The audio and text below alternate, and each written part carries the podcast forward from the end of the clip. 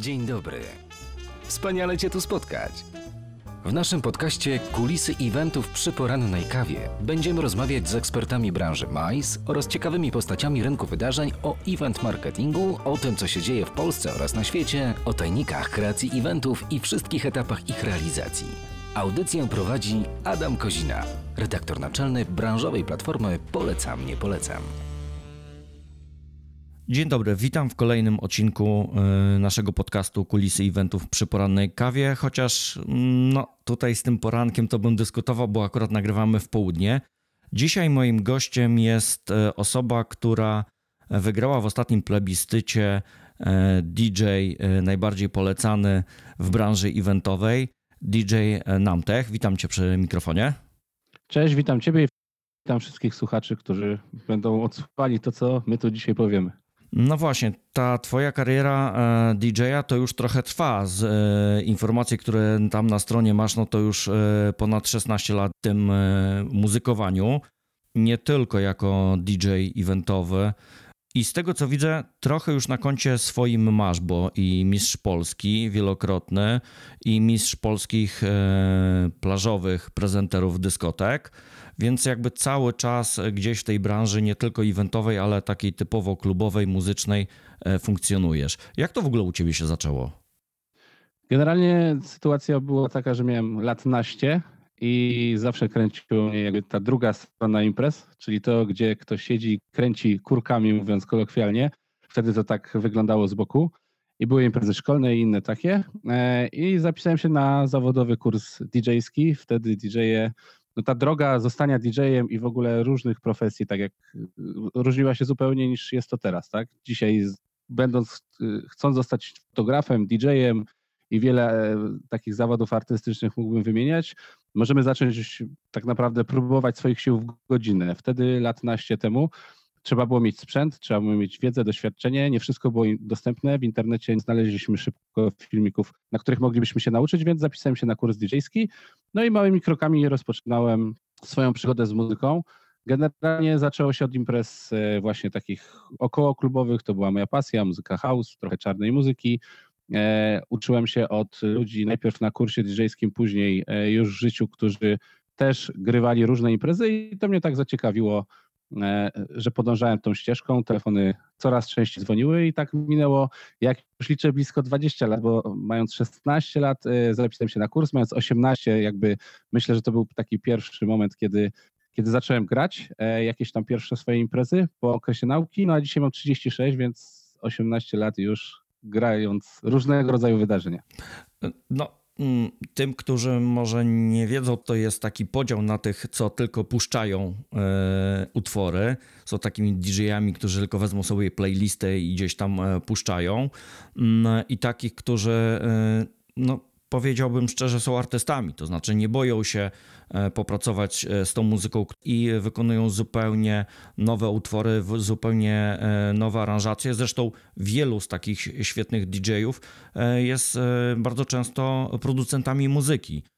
Jak to u nas jest? Czy jest więcej tych takich puszczaczy, czy jednak takich, którzy są artystami, Notabene, chyba teraz e, bodajże są Mistrzostwa Świata w DJ-ce i z tego co słyszałem, Polacy mają duże szanse na zwycięstwo po raz kolejny.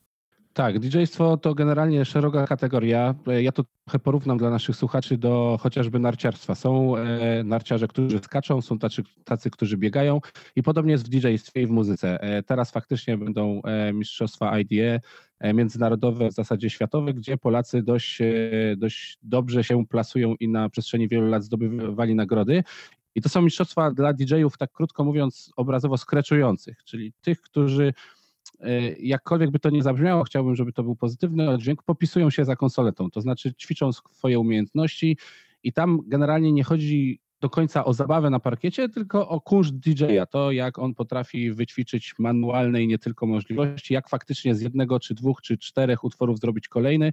I to wszystko dzieje się na żywo, najczęściej przy użyciu gramofonów, z czym kojarzymy klasyczną postać DJ-a. Natomiast, no tak jak mówię, DJ-stwo to jest dosyć szersza kategoria i e, ja osobiście zdobywałem Mistrzostwo Polskich DJ-ów ja często do, dodawałem w miksowaniu muzyki do tańca, bo tam poza tym, że graliśmy, miksowaliśmy, tworzyliśmy z wielu utworów kolejne i e, wychodziło zupełnie coś nowego, to tam też liczyła się zabawa na parkiecie, czyli taka interakcja również z publicznością i to, że oni się bawią.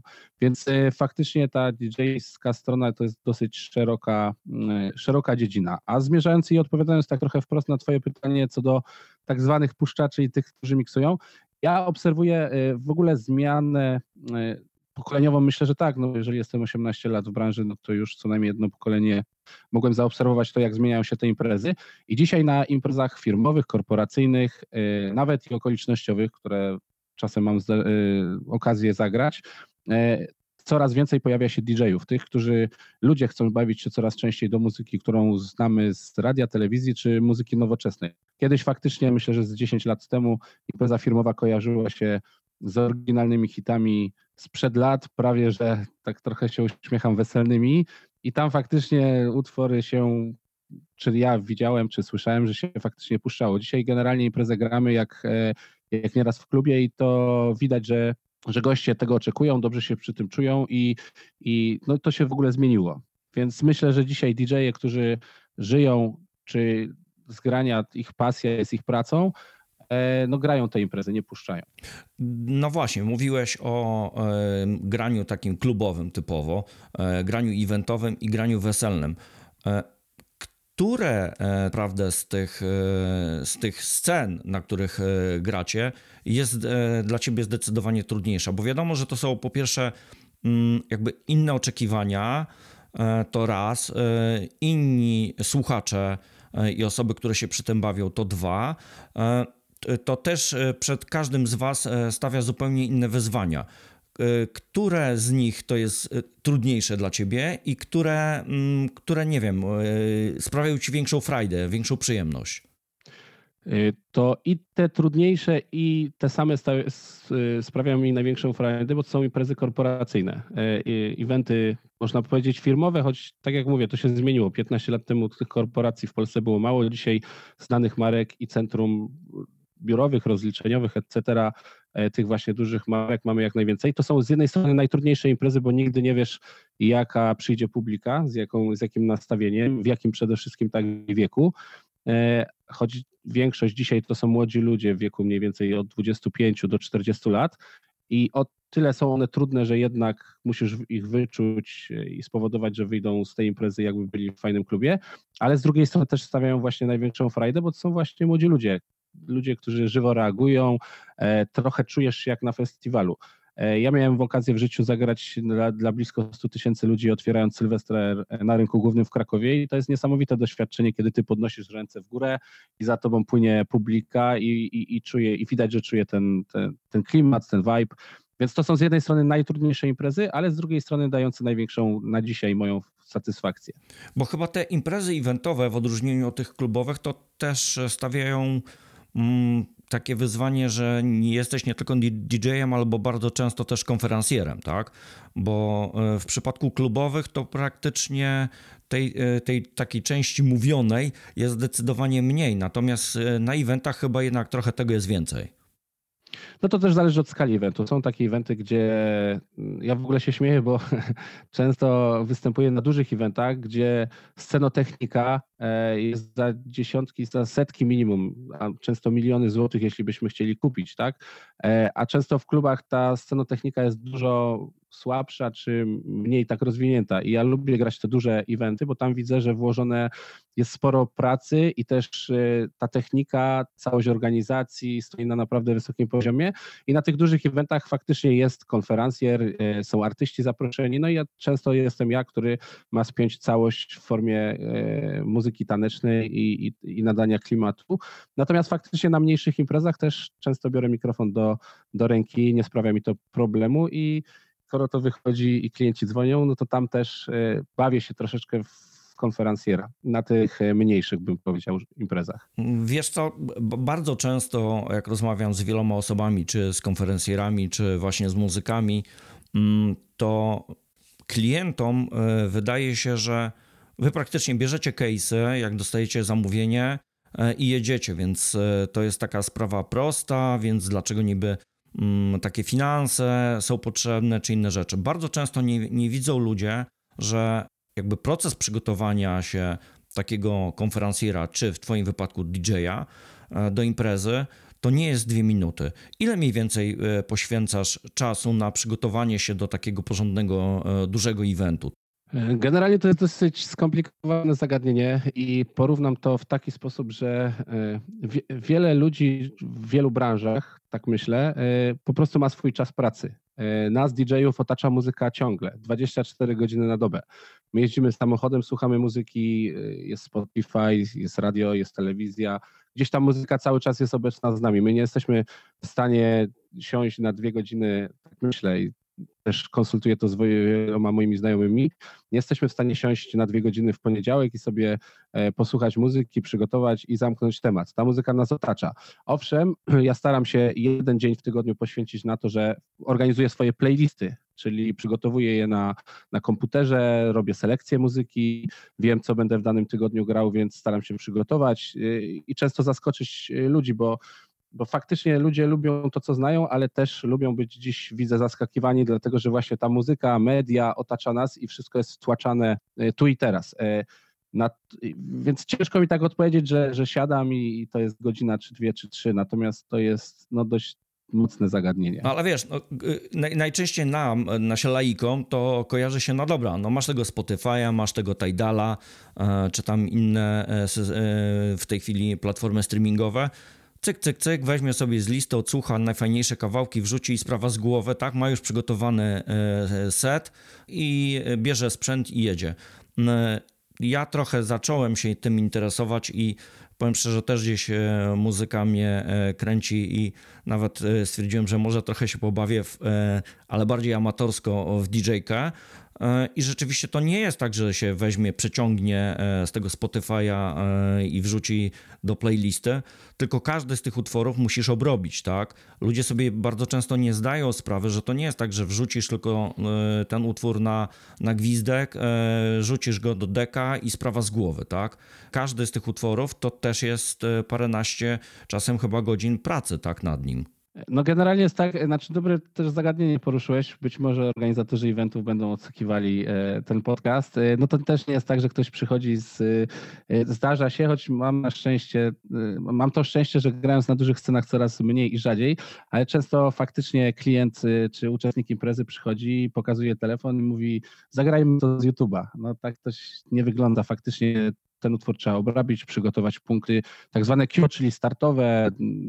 No, dużo rzeczy zrobić z tym utworem, żebyśmy go mieli pod ręką, żebyśmy mogli jego zagrać, trzeba go odsłuchać, trzeba wybrać fragmenty. Nie zawsze utwory gramy całe, czasami gramy wycinek, melodię, czasem a cappellę, czyli zwrotkę, więc to jest dosyć, y, faktycznie trzeba posiedzieć, jeśli jeśli ktoś wykonuje tą pracę zawodowo i przygotować. A przygotowanie wiąże się właśnie z, z tym, że dzisiaj w dobie cyfrowej nie gramy w, ze Spotify'a, tylko gramy z, z innych programów, które służą do przygotowania muzyki dla DJ-a. Zwykle dla Szarego Kowalskiego niedostępnych, no bo on tego nie potrzebuje. A my jako DJ-e potrzebujemy.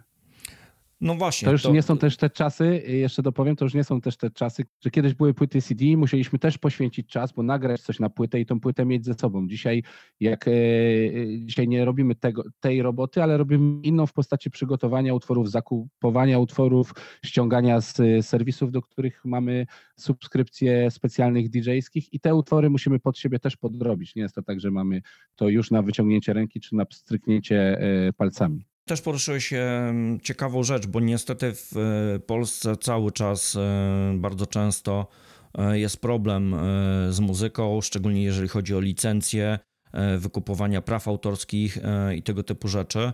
To chyba cały czas u nas jest spory problem, tak? Bo nie każdą muzykę da się zagrać. E, Ktoś, kto korzysta z e, platform streamingowych, to już też trochę e, widzi, że niektóre utwory są dostępne, niektóre nie są dostępne. Czy jakby ten proces jakby wykupowania licencji trochę posunął się do przodu, czy cały czas to jest niestety u nas taki temat nierozwiązany do końca? No z tymi licencjami, za X-ami i tak dalej, to faktycznie jesteśmy cały czas trochę, znaczy nie nadążamy. Raz, że polskie prawo autorskie nie nadąża za rozwojem technologii, a dwa, wydaje mi się, że sam ZAX nie, też nie do końca y, nadąża, choć trochę w tej kwestii zostało poprawione. To jest tak skomplikowane zagadnienie, że myślę godzinę moglibyśmy rozmawiać, a jakbyś y, nawet w branży DJ-ów, organizatorów imprez, czy samych ludzi w ZAX-ie zapytał o wiele zagadnień i później wrzucił to do koszyka, to y, tak duży miszmasz wychodzi i tak wiele sprzecznych ze sobą informacji, że y, no właśnie, że, że do końca nie wiadomo o co chodzi. A jak nie wiadomo o co chodzi, to na końcu chodzi o. O pieniądze. No, to, ja to zawsze prawda. mówię, żeby był wilk syty owca, cała oddajmy cesarzowi co cesarskie, ale zróbmy tak, żeby, no, że- żeby jakby życie toczyło się dalej, ale faktycznie te zagadnienia związane z prawem autorskim czy ZAX-em no, są dosyć skomplikowane dla przeciętnego Kowalskiego. E, To jest chyba też taka część, którą bardzo często klienci nie widzą i wydaje mi się, że e, te koszty e, załóżmy są o wiele mniejsze niż w przypadku załóżmy zespołów, a w przypadku DJ-ów no jednak to jest ta ten część gdzieś, którą też musicie uwzględnić przygotowując też oferty, tak? Ja zawsze mówię klientom, że mm, to nie jest tak, że czy muzyk, czy DJ, czy nie wiem, meblarze, czy technika, to oni te wszystkie swoje oferty mają y, na półeczce i w momencie, kiedy dostają w ostatniej chwili mm, zapytanie, to w ciągu pięciu minut są w stanie e, odpowiedzieć i przygotować tą ofertę. Mm, I widzę, że jest jednak spory problem ze zrozumieniem tego tematu, jeżeli chodzi o klientów. Czy też masz takie odczucie, czy załóżmy po COVID-zie i po tej całej sytuacji, gdzie e, jakby cała ta branża e, i eventowa, ale też i rozrywkowa z powrotem wraca do funkcjonowania, poprawiło się to, czy jednak nie?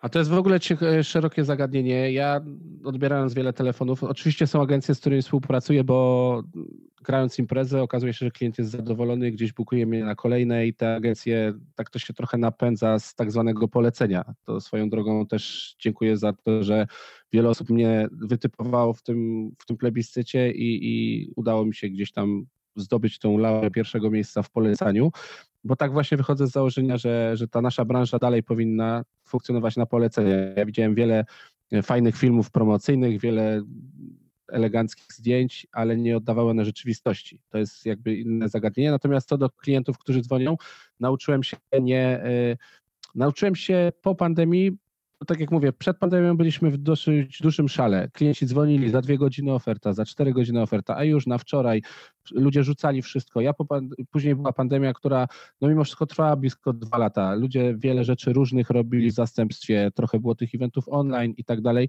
Natomiast ja nauczyłem się tego, że skoro przeżyliśmy pandemię, to troszkę starajmy się przeżyć nową rzeczywistość i wprowadzić jakiekolwiek nowe zasady i staram się nie odpowiadać na zapytania na za godzinę, na za dwie godziny. No my też jesteśmy ludźmi, często jesteśmy na eventach, kiedy przychodzi weekend i jestem w rozjazdach po całej Polsce, to przez trzy dni nie mam czasu na to, żeby otworzyć laptop i, i mam wybór albo przespać się 4-5, czasami 3, a czasami 8, no to też jest różnie godzin pomiędzy jedną y, podróżą na, z jednego końca Polski na drugi, albo mam wybór nie spać i napisać do klienta ofertę, która nigdy nie wiadomo, czy w ogóle zostanie przeczytana, albo czy nie jest tylko porównaniem e, na zasadzie cena czyni cuda, albo wybierzmy kogoś najtańszego. Więc e, po pandemii staram się klientom mówić, że muszą mi dać 24 godziny na ofertę. Jeśli to jest y, początek tygodnia, jeśli jesteśmy w szale weekendowych imprez, no to że to będzie dopiero poniedziałek. Mhm. I widzę, że większość klientów bierze to, jakby liczy się z tym, a ci, którzy się nie liczą, to często faktycznie chodzi tylko o to, żeby mieć dla porównania dwie, trzy, cztery oferty i wybieramy tą najtańszą i lecimy dalej. To wszystko też zależy od tego, czy mamy klienta, który chce mieć fajną imprezę i poświęca na to trochę czasu, czy, czy, czy chce mieć jak najszybciej, byle taniej i z bani. Okej, e, po, kolokwialnie. poruszyłeś między innymi tutaj parę fajnych tematów. Właśnie, e, w czasie COVID-u trochę eventów było, tych eventów online. E, Pytanie, czy grałeś na takich eventach też online? I jakie są Twoje odczucia, tak? Bo wiem, że na przykład zawody DJ-skie online się odbywały. Pytanie właśnie, jak z eventami? Czy miałeś okazję e, takie imprezy online'owo prowadzić? I, I jakie są Twoje też odczucia, jaki feedback, tak, e, Twój jest, jeżeli chodzi o tego typu imprezy? E, Miałem okazję uczestniczyć w kilku konferencjach online, gdzie moją, do, do mnie należało odtwarzanie różnego rodzaju jingli i powiedzmy prezentowanie krótkiego seta muzycznego pomiędzy różnymi wydarzeniami, kiedy goście mogli odpocząć, mieć chwilę dla siebie. Natomiast wydaje mi się, że stricte DJ-ska robota przy tego typu rzeczach no jakby nie jest atrakcją dla, dla klientów. My nie gramy, nie mamy instrumentu w rękach w postaci saksofonu, nie śpiewamy na żywo, czy tam jakiegokolwiek innego instrumentu.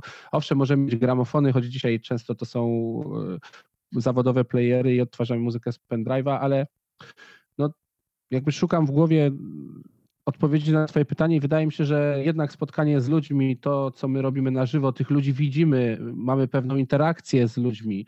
Owszem, można by było zrobić mm, tak zwane show DJ-skie na, na, na konferencjach online, ale no nie spotykałem się, żeby, żeby to było coś, co, co klientów kręciło. To bardziej czasami były występy na żywo jakiegoś piosenkarza, piosenkarki, artysty, który zaśpiewał kilka utworów, ale też ci artyści mówili, że czują tych ludzi, ciężko no, no, ciężko grać do kamery.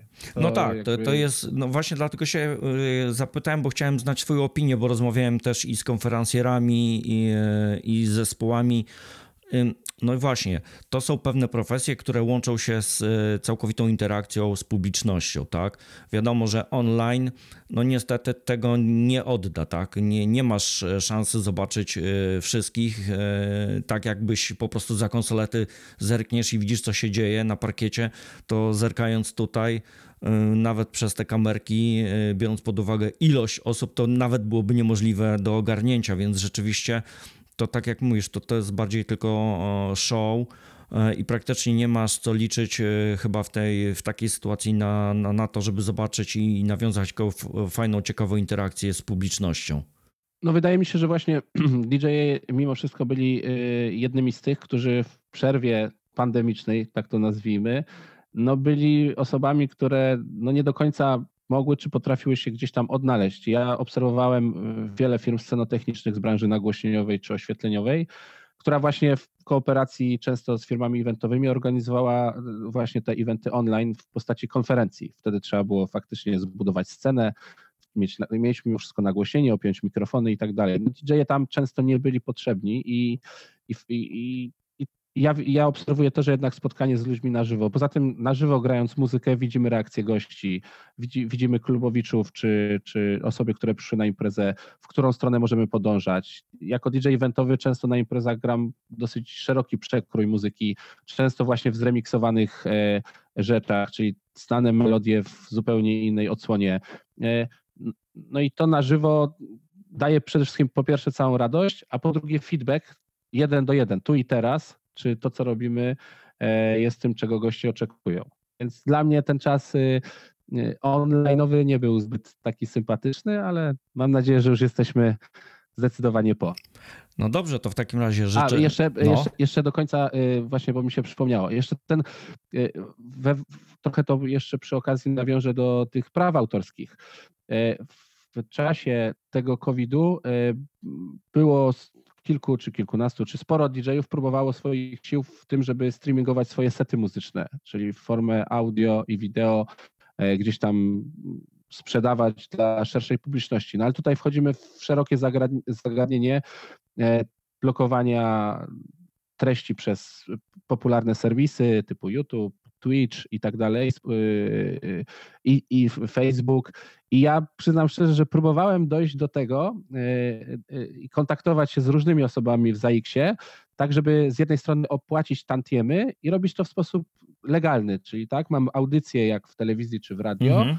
ale korzystam z takich platform jak Facebook czy, czy YouTube i powiem szczerze, że dla mnie nie, być może jestem za mały w branży, ale no nie było to możliwe w żaden sposób, choć myślę, że i e, patrząc na cały przekrój i takie światowe gwiazdy też miały nieraz ten problem, ale jakby to było nie do, nawet nie obejścia, tylko załatwienia formalności z tym związane, sam e, ZAX nie potrafił tego ani odpowiedzieć, ani załatwić, ani zrobić. Ja myślę, że to też to jest taki ogólny e, problem, bo tak samo te platformy, bo tutaj pytanie pozostaje, czy powinieneś e, uiszczać te rzeczy, czy e, jakby tutaj funkcjonuje z, naszego punktu widzenia prawo polskie, czy na przykład prawo amerykańskie, w związku z tym, że na przykład e, serwis Facebooka jest firmą amerykańską i serwery są w Stanach Zjednoczonych. E, Myślę, że rzeczywiście to jest taki temat hmm, dosyć, dosyć płynny, a jeszcze mm, nie, wie, nie wiedzieć, czemu Polska cały czas, jeżeli chodzi o prawa autorskie, jeżeli chodzi o muzykę i o firmy, jest postrzegana jako taki kraj, gdzie, nie, gdzie większość muzyków e, niestety nie, niezbyt przychylnie patrzy i nie każdy daje te licencje. Znaczy, generalnie ja powiem jeszcze o kilku, al- dwóch albo trzech przykładach. Y, Sam ZAX, y, z tego co zostało mi zakomunikowane, ma podpisane umowy licencyjne, nawet ten polski, z, z platformami tymi największymi typu YouTube czy, czy Spotify czy, i, i tak dalej, czy Facebook. I ja byłem świadkiem nawet y, blokowania przez, y, y, przez Facebook koncertu, czy przez YouTube, koncertu artysty, który streamingował swój koncert. Jakby taki był paradoks, że jakby te wszystkie algorytmy wychwytywały ten dany koncert pod względem Content ID, czyli używania muzyki e, jakiegoś artysty i tego samego artystę potrafiły zablokować.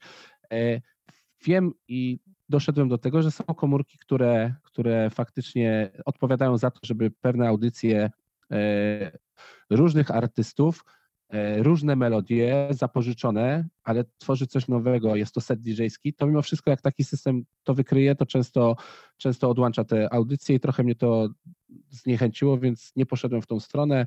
Dzisiaj, tak jak mówię, mam nadzieję, że już jesteśmy po i możemy spotykać się na żywo i że już nie powrócimy do tych czasów, kiedy, kiedy te spotkania nie będą możliwe. Ale to jest dosyć szerokie zagadnienie i nie jest ono zero-jedynkowe. E, Rzeczywiście, bo ja miałem też okazję rozmawiać e, z koleżanką, która zajmuje się akurat częścią taneczną. I oni też e, mieli dosyć często problemy, szczególnie z Facebookiem, bo wiadomo, przy e, gdzieś tam nagrywaniu filmów e, ze swoich występów tanecznych też mają w podkładzie e, muzykę i niestety też różnie to było interpretowane. Raz jakby film przechodził i nie było najmniejszego problemu, w drugim przypadku na przykład muzyka była przez Facebooka blokowana, tak i tylko sama wizja była prezentowana. No właśnie, i to jest też.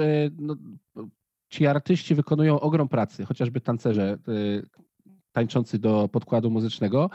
I przed rozpoczęciem pracy nie są w stanie się dowiedzieć w żaden sposób, czy ten utwór nie zostanie zbanowany. Mało tego, e, są, znaczy możemy próbować, to znaczy możemy wrzucić dany utwór e, jako podkład e, czy do YouTube'a, czy do Facebooka na powiedzmy specjalne konto zapasowe i sprawdzić, co z tym zrobi YouTube. Ale dzisiaj nie mamy, i nawet jeżeli w danej chwili przejdzie, to następnego y, tygodnia, miesiąca, nie wiem, za rok, dwa, pięć, nie mamy pewności, że to, co przeszło dzisiaj, za chwilę nie zostanie wychwycone przez te algorytmy, mimo tego, że w tym występie artystycznym, który przytaczasz, nie chodziło o ten utwór muzyczny. Owszem, on wpływał na, na, na całą część, ale chodziło tam o pokaz artystyczny tańca, a nie y, jakby sam podkład. Więc to jest dosyć szerokie zagadnienie i nawet gdyby ktoś chciał opłacić tantiemy z tego tytułu, że użył tego utworu do pokazu tanecznego, to nic to nie, nie spowoduje tego, że, że ktoś w ZAIKS-ie w Polsce kliknie na zielono tak zapłacone i proszę tego nie blokować. Więc to dosyć takie szerokie i na szczęście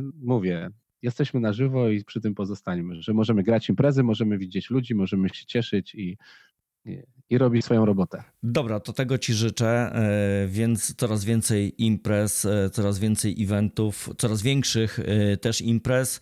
E, No i radości e, z tego, że możecie grać e, dla nas. My też się z tego cieszymy i mam nadzieję, że coraz więcej takich imprez z dobrą muzyką, z, dobrą, z dobrymi DJ-ami będzie się u nas pokazywać, czego Wam i nam też życzę. Dzięki bardzo. Pozdrawiam słuchaczy i być może do zobaczenia na szlaku imprezowym. DJ Namtech, Paweł Hetman. Kłaniam się do kamery i mikrofonu, a do słuchaczy przesyłam e, pozdrowienia. Hej, hej, na razie, cześć, cześć. Dziękujemy za wysłuchanie podcastu Kulisy Eventów przy porannej kawie. Już dziś zapraszamy na kolejne odcinki. Czekając na kolejne spotkanie, zajrzyj do naszych serwisów o branży event marketingu. Polecam, nie polecam na Facebooku.